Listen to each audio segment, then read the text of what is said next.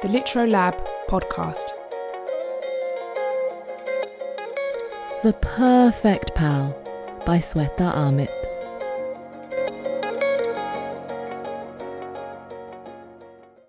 At first, I thought it was an illusion, maybe a slinking shadow of a skunk loitering in my backyard. When I found out, it turned out to be a black cat with green eyes. I had mixed feelings.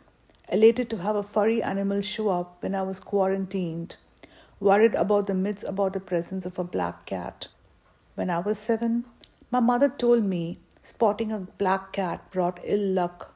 Whenever I saw one in my neighborhood, I heard of some accident or death. Initially, I wanted to dismiss it as a mere coincidence. I love these elegant, enigmatic creatures with velvety black fur and bewitching eyes. My grandmother died the day I rescued a black cat from a ditch, and I never went near one again. The black cat swished its tail, pressed its face, and rested its gaze on me. I wondered if it was curious why I was isolated in this first floor room, looking pale and sickly. That afternoon, I was coughing more than usual. It was the third day of dealing with a scratchy throat and a running nose. I was lying on my bed, plunked with books and pillows. Another lonely day of being unable to hug or talk to my husband and two girls. I would hear their muffled voices through the door, they would ask me how I was feeling and reassure me of my quick recovery. I missed their warm cuddles. I watched a black cat put its paw on the glass pane. Was it trying to come in? Something about its eyes struck a chord. I put my finger on the pane where the cat's paw was placed. I traced the outline of its face. It purred. I felt soothed and reassured. And then the cat turned and disappeared into the bushes. That night, my cough wouldn't stop, my breathing became hoarse, and my temperature soared. The myth about the black cat crossed my mind for a fleeting second.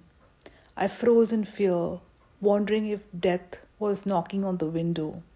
I peered out of the window and watched a black cat sitting behind the bushes staring at me calmly. After a while, the cough eased and I drifted off to sleep.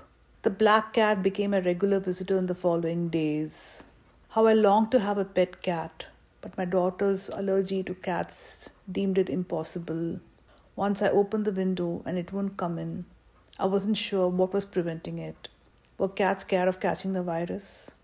Over time, the cough eased and the chills were gone, and my breathing wasn't so hoarse. Strength was seeping into my body. I began to feel better and eagerly awaited the cat's arrival every day.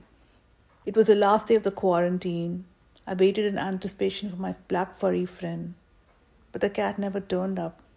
I fidgeted in bed, coiled my hair around my finger, and bit my lip.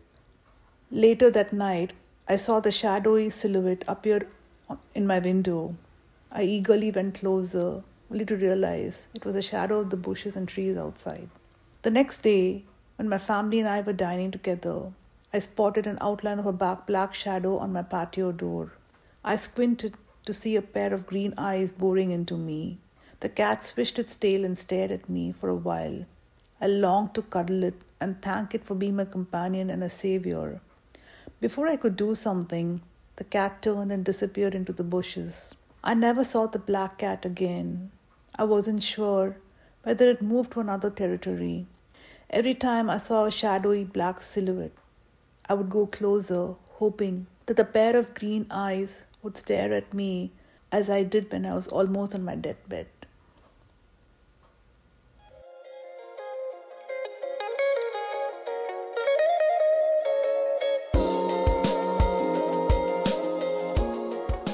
Subscribe to the Litro Lab podcast on Spotify.